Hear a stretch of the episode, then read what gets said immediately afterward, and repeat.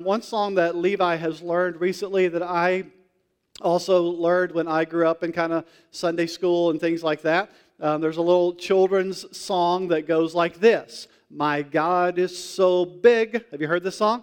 So strong and so mighty. What? There's nothing my God cannot do. Have you heard that before? Who's heard this? Am I the only one who heard this? All right, if you've heard it, sing it with me. My God is so big.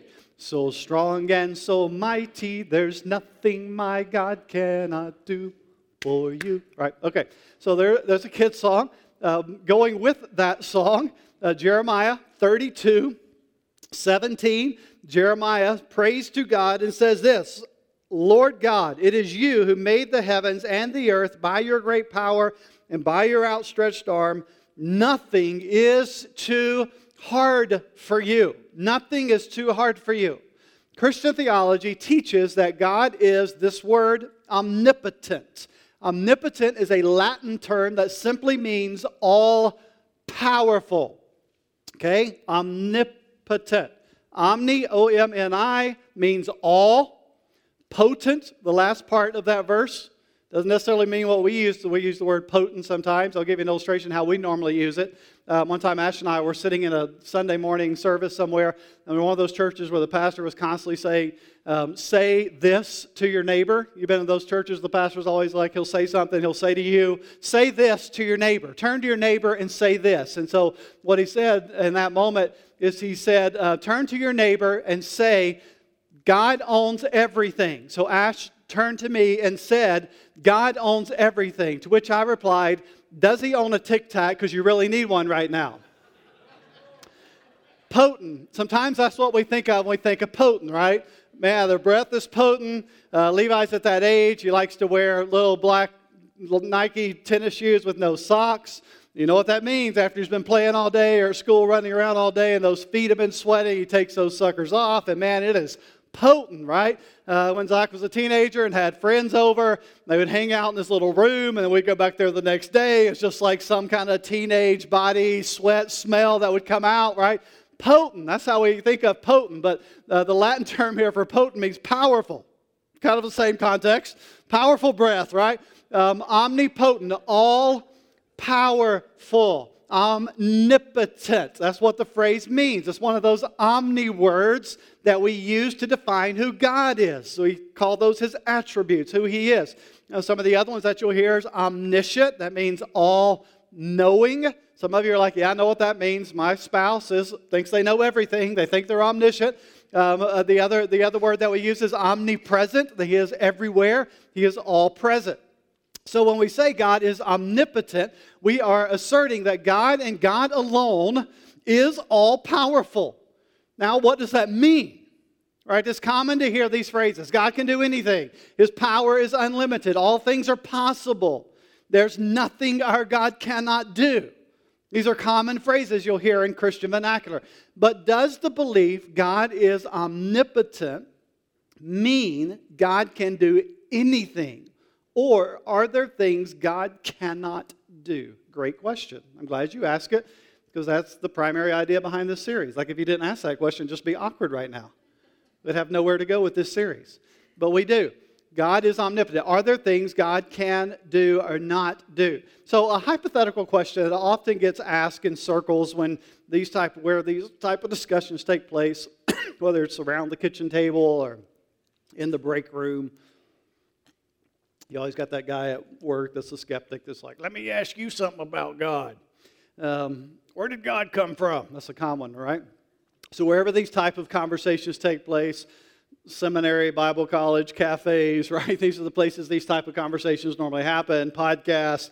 One of the common questions is, if God is all powerful, can he make a rock so big that he cannot lift it?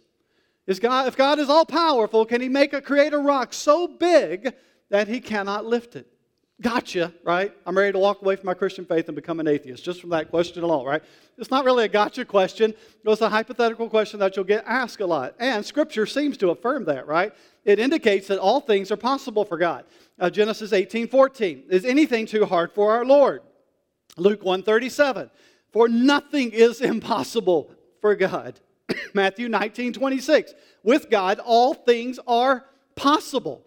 And so it appears that Scripture affirms this idea that God can do anything, that nothing is too hard for Him. So, are these type of hypothetical questions, can God create a rock too big to lift? Are these type of questions valid? Two thoughts on that. One, each of these statements I just read from Scripture happen in a specific context to make a specific point, right? Genesis 18 14 is God saying to Abraham and Sarah, You're going to have a baby. And Abraham's like, Do you know how old I am? Do you know how old she is? And then, the question comes out of that Is anything too hard for God, right? Um, Luke 137 is the angel talking to Mary. I'm a virgin. How am I going to give birth to a baby? The response is Is there anything too hard for God, too difficult for God? Uh, the, the context of Matthew 19, 16 is God or Jesus using the story of the, the, the rich man that turns away and walks away. And, um, and Jesus makes a statement about it's difficult for a, a, person with, with a lot of means to come to enter the kingdom of God. And, and the disciples like, well, who can go, get in then? And Jesus uses a statement. Uh, with God, all things are possible. And so there's a context for each one of those statements in Scripture. Uh, they're not just like these exhaustive statements on the omnipotence and theology of omnipotence of God. So that's kind of the first idea here. And then the second idea that is most important for this series because of who God is, because of who He is, there are certain things He cannot do. This statement has to do, this is an important word I'm going to use, it has to do with the nature of who God is. Let's talk about that word, nature. Our nature in this context, I'm not talking about like nature, the world. Our nature, who we are, our nature is what makes us who we are. I'll illustrate it. We are humans. We cannot not be humans. Double negative to make my point. We cannot not be humans. You're a human. You can't be a football. You're a human. You can't be a giraffe. You can't be a rock. You can't be pizza.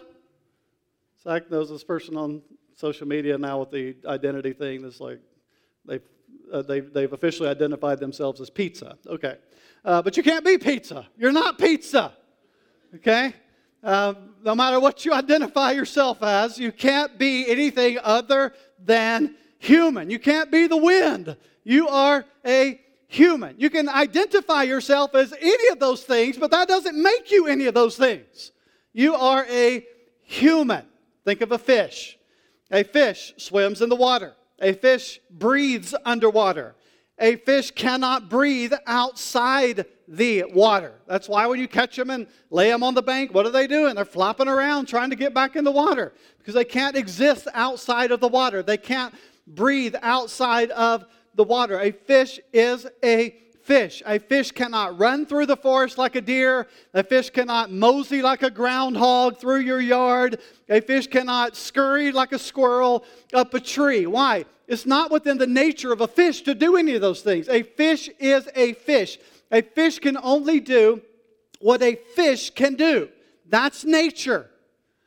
God's nature is what makes him who he is. It is what makes God God and no one else, as we just sang, no one else God.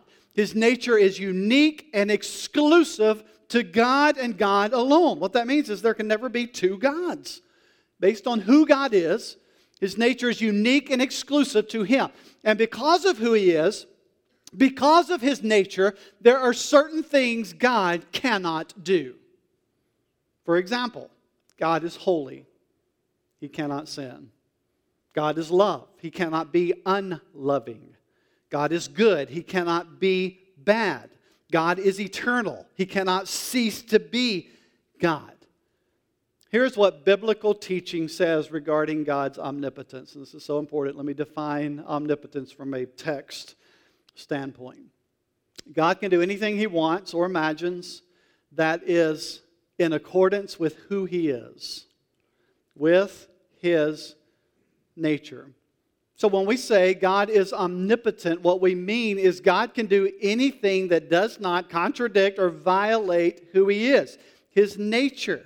It's less about God's inability to do something or that his power is somehow limited, and it's more about God being God and God being who God is. Actually, this validates the bigness of God when you understand that he can't do anything that would contradict who he is. So let's revisit our hypothetical question Can God make a rock so big that he cannot lift it? This, this type of question, by the way, is just a, is what we call a category mistake. If God can create a rock that he can't move, then guess what? What he created, the rock in this case, becomes as big or as powerful as God himself.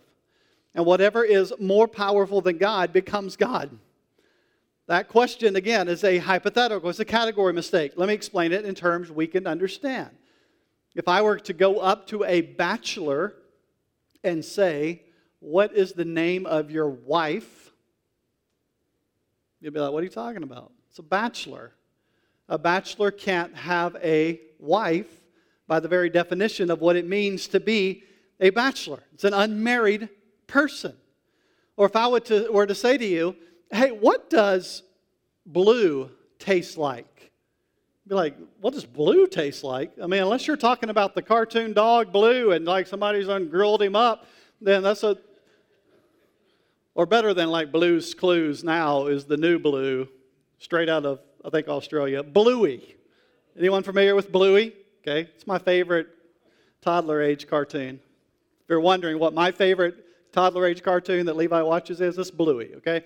Um, and so, unless I'm talking about Bluey or Blue getting grilled up somehow, you'll be like, Blue doesn't taste like anything. Blue is a color. If I were to say to you, draw me a square circle, it's impossible. Why? Because the moment that you draw four, right, four sides, it becomes a square. It's not a circle. You can't draw a circle that's a square. It's a category mistake. You can't take a fish for a walk on a leash and the fish survive. It can't live outside of the water. So, simply put, God can't contradict his own nature. If God can make it, he can lift it. If he can create it, he can destroy it. Nothing God makes can be more powerful than God, or it becomes equal to God or superior to God. If it were possible for God to act against his nature, he would no longer be God. So technically, the lyric in the children's song that we sing, There's Nothing My God Cannot Do, is not actually precise, is it? It's a little bit inaccurate and not quite biblical. Now, pump the brakes. It's okay to like let your kids sing that song. All right, they're not heretics if they sing that song. Um, what we discover in this series is the sentiment behind that song is accurate. So we're not going to trash it or protest it or cancel it. Um, it actually emphasizes God's power and bigness. So here's the premise for our entire series based on who God is, his nature. There are certain things that God cannot do. This is also equally important, what I'm about to say. Many of the things God cannot do are things that we do based on who we are, our sinful nature. Many of the things God cannot do are things that we do. And we will discover in this series the things that we can do and do that God cannot do is good news. It's good news for us. Does this all make sense? So, considering our understanding about the nature of God, let's talk about the first thing in our series that God cannot do. God cannot sin. God cannot sin. Why? Because of who He is, because of His nature. What is it about God's nature that keeps Him from sinning? I'll read some scriptures here to answer that question. Okay, and I just I mean you can you could Google this right here and, and pull more scriptures than you want to take time to read. I'm going to pull just a sampling from every major portion of Scripture. Exodus 15 11. See if you can pick up on the trend here. Exodus 15 11. Who is like you, O Lord, among the gods? Who is like you, majestic in holiness, awesome in glorious deeds, doing wonders? Leviticus 19 2. Speak to all the congregation of the people of Israel and say to them, You shall be holy, for I, the Lord your God, am holy. 1 Samuel 2 2. There is none holy like the Lord, for there is none beside you. There is no rock like our God. Psalm 96 9. Worship the Lord in the splendor of holiness. Tremble before him, all the earth. Isaiah 6 3. And one called to another and said, Holy, holy, holy is the Lord of hosts. The whole earth is full of his glory. Isaiah 57 15.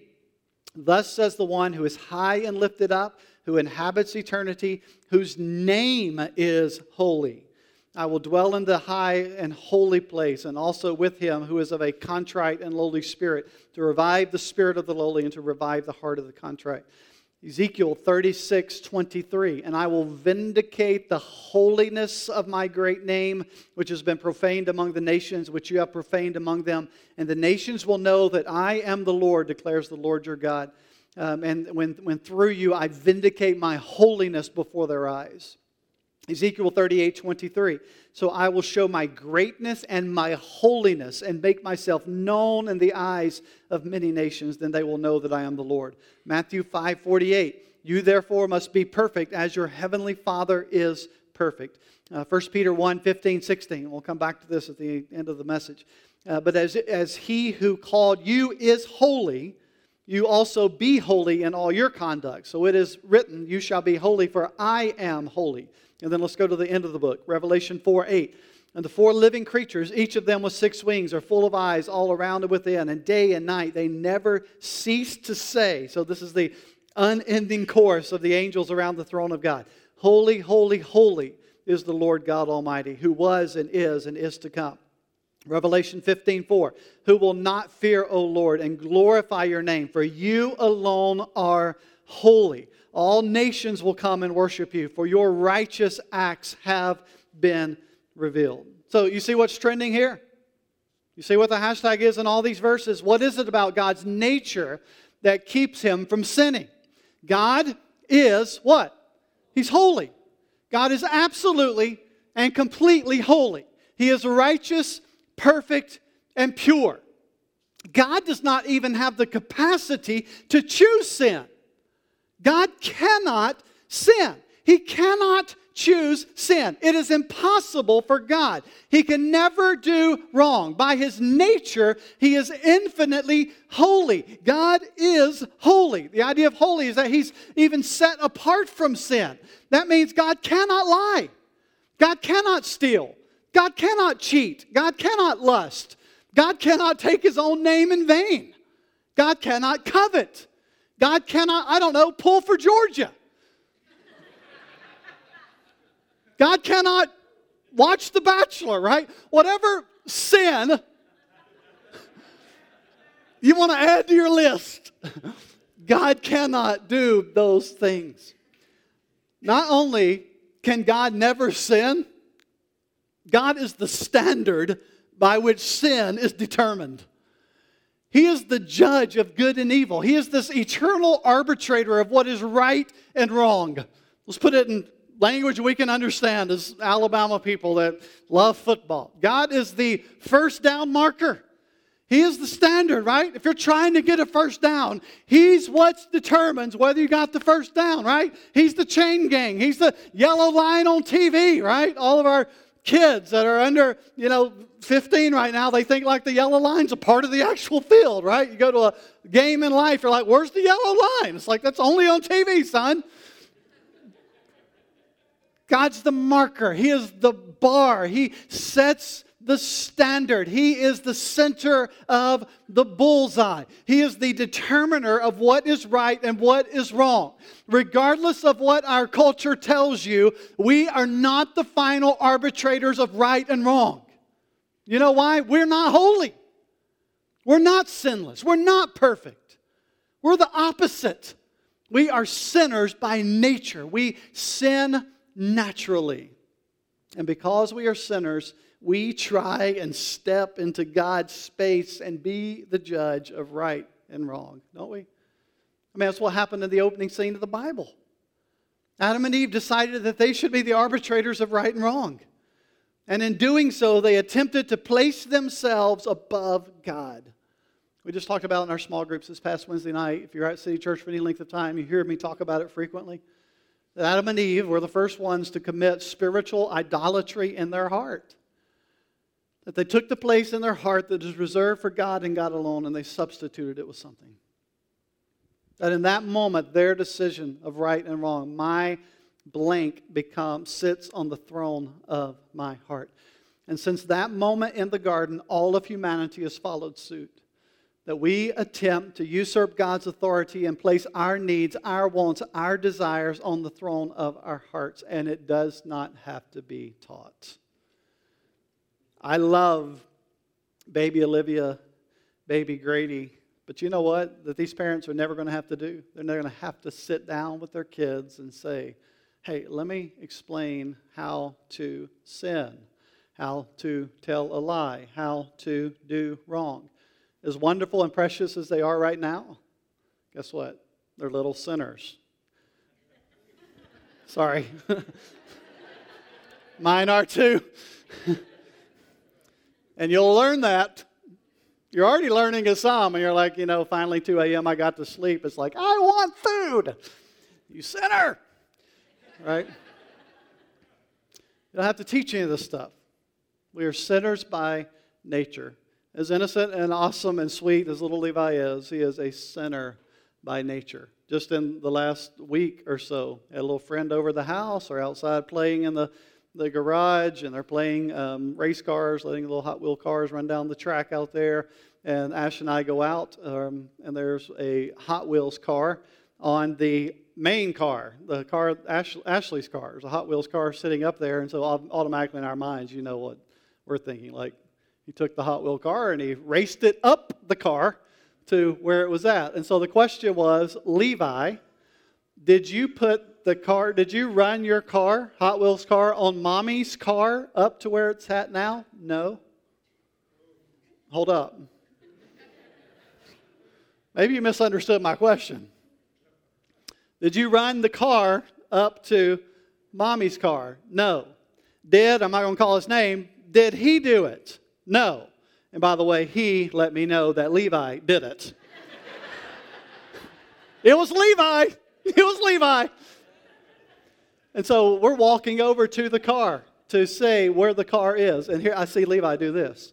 He grabs his little buddy by the arm and like start whis- whispering to him. I see what's going down here right now. Levi not only is lying, he's trying to get him to lie for him. Little sinner. we took care of it after the friend left. I didn't want to traumatize the kid. Like, I don't know the parenting skills of the friend that was there, or the parenting practices of the child that was there. And so it was like, Levi, me and you are going to have a talk once he's gone. So we revisited the conversation and helped him understand the importance of telling the truth. I didn't have to teach him to do that a single time. I have to sit him down and teach why. He is a sinner by nature, he is hardwired toward sin. So think about the contrast in natures here. God is absolutely holy and cannot sin.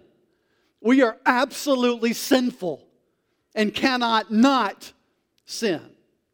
And so, as a result, we are left with this unbreachable gap between an absolutely holy God and absolutely sinful people. It is an eternal dilemma. How can sinful humans approach such a holy God? Now, as humans, we tend to respond to that dilemma in one of two ways we tend to either kind of recognize the dilemma of God is holy and I'm not, and I'm never going to measure up to that standard, and so I'm just going to go this way, right? By nature, our, our sin heads toward deeper depravity. And so we flesh it out through unrighteousness. The gap is too big. There's no reason to even try. And so I just live life that way. By the way, outside of Jesus, why would you not? And so we just, we see that played out in individuals. We see it played out in our culture of just pursuing unrighteousness. The gap is too big. So we just pursue our own nature. We allow sin to run its course.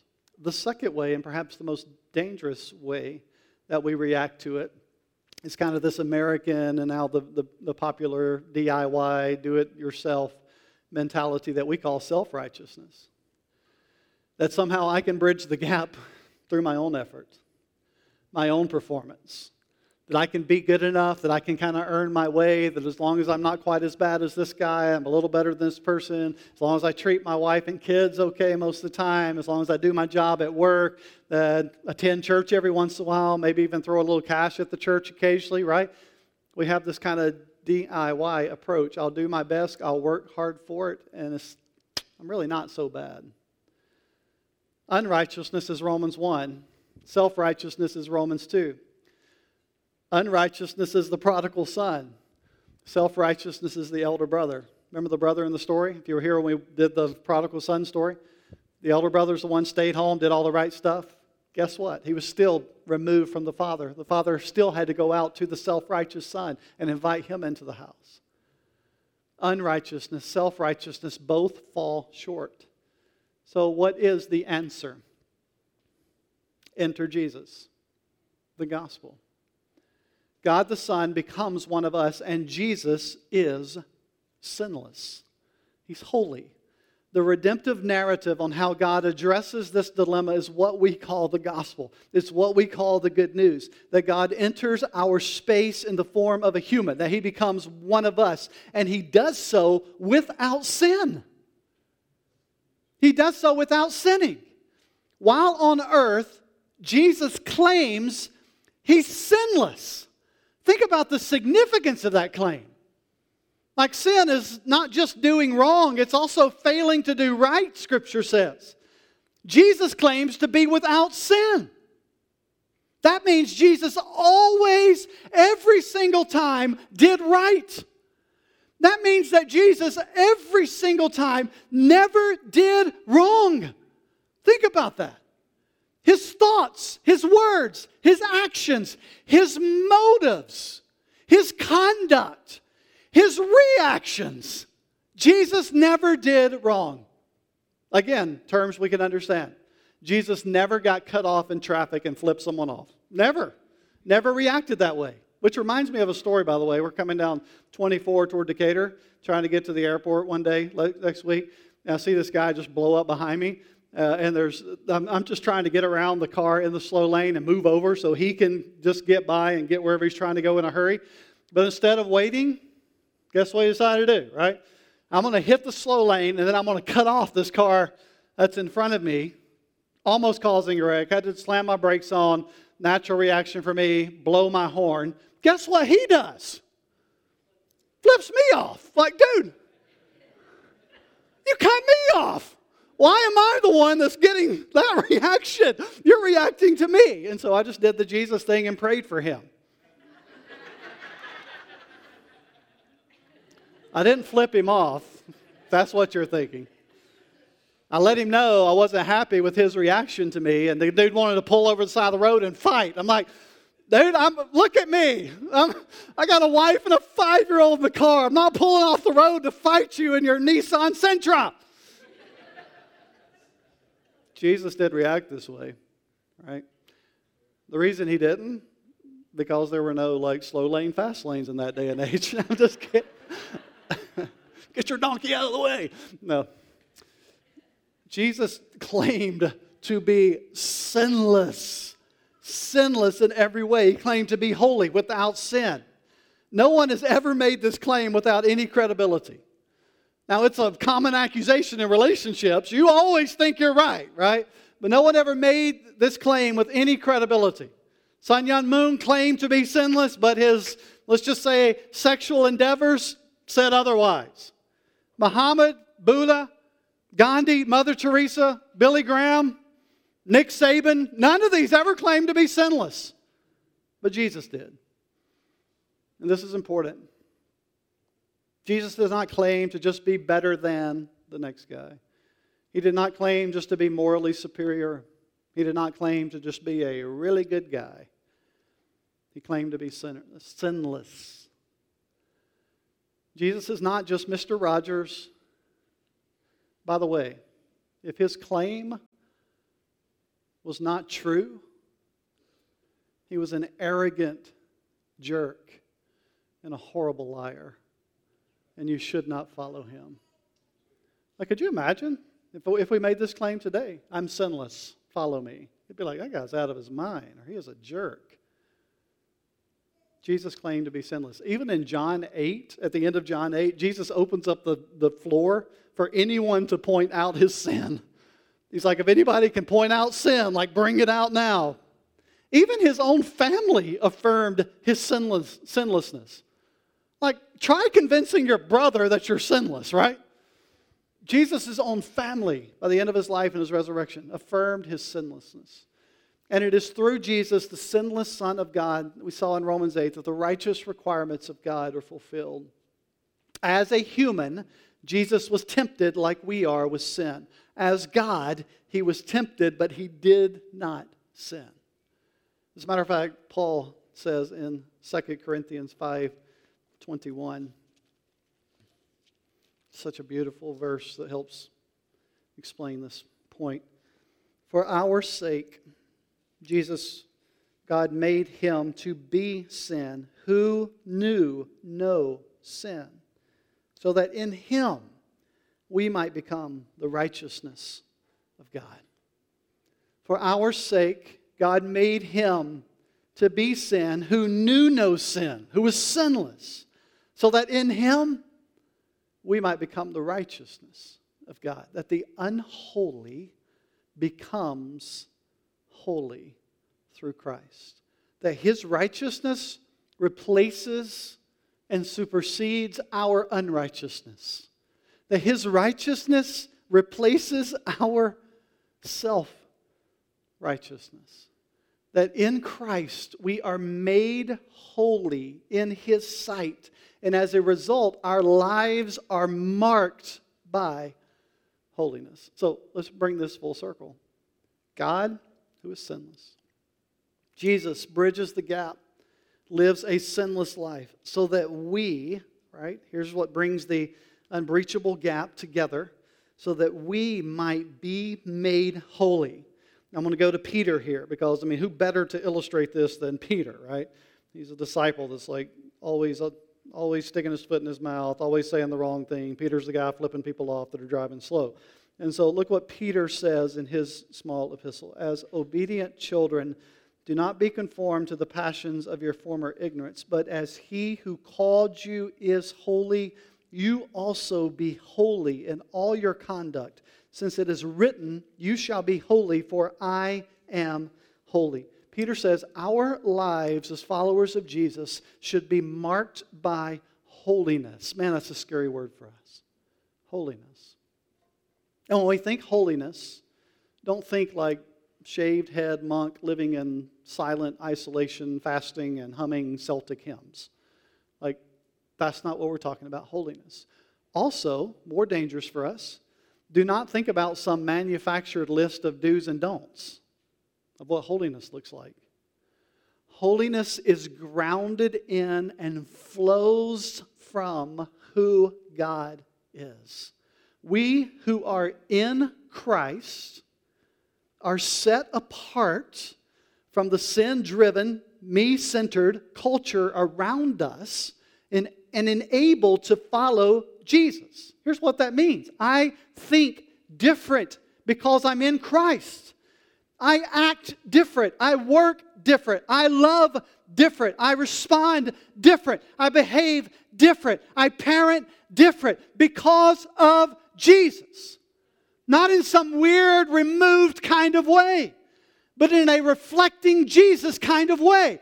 Holiness is not some list for you to check. Holiness is a virtue that arises from who we are. And as we understand who God is, as we understand who we are in Christ, we will be moved and motivated toward holiness. We get it backwards so much. We make holiness about do's and don'ts, and this is what a holy person looks like and does not look like. We love the list. And I can give you a list, right? But here's the deal with lists they will not make you holy, they will only exhaust you because you'll not live up to it. And you'll be beating yourself up constantly, or you'll absorb yourself in some type of self righteousness that you somehow measured up. Holiness is God doing His work in us. The, he is holy, and as we fall in love with Jesus and draw near to Jesus, our lives mirror who He is, and He is holy. Here's how John Piper defines holiness Holiness at its core is, catch this, treasuring who God is. Treasuring who God is.